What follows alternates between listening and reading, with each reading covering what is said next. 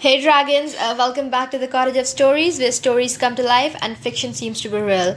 So today I'm back again with another fiction story, and as usual, before starting, let me remind you all, it is a complete imaginary story, completely out of my imagination, completely fictional, not representing any real life person or incident, so don't take it seriously or personally, it's just for fun, so enjoy. So today's story is Met Inside the Mind. Now you all will be thinking, what does this mean? So, what will happen when you are so desperate to leave behind everything and you meet someone as same as you? So, this is the story of Stacy and Keegan. Stacy lives in Park City, Utah, and Keegan in Springfield, Illinois, and both are sick of their lives and want to escape anyhow.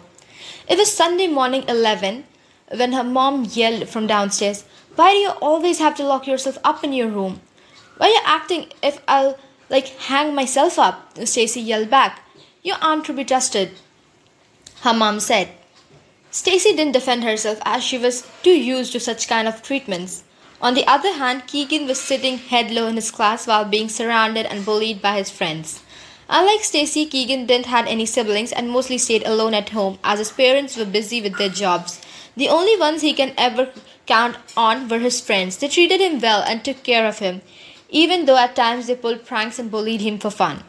He didn't like it, but he never took it to heart either. He knew his friends would stop doing this once if he saved, but he never did. Stacy had two younger brothers, Arnold and Harrison, who were always getting on her nerves. As for friends, she didn't have any. It was 5th July 2015, 9:30 p.m. when Stacy and Keegan went to bed. As soon as they drifted off to sleep, something strange, very strange happened. Both of them found themselves standing at the end of two roads. Behind them was nothing but dense forest at the very depth of the cliff. Stacy saw on one of the roads were her parents and on the other were her brothers. Keegan saw a lonely road with his parents standing far away, on the other were his friends. Both had two options, either go through one of the roads, a jump off the cliff. Keegan could surely go to his friends, but he didn't know how to say no.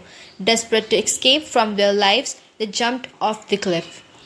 Reaching the depths inside the dense forest, they wandered for a week until they met each other. "So, why did you jump?" asked Stacy. "How do you know I jumped?" "It's pretty easy. I jumped, so I'm here. The forest is empty, and then you came out of nowhere. So you also jumped, right?" I did." "Why?" "Out of loneliness, my parents are busy with their jobs and generally stay out of town, so I usually home alone. I don't have any sibling, and as of friends, I have four of them.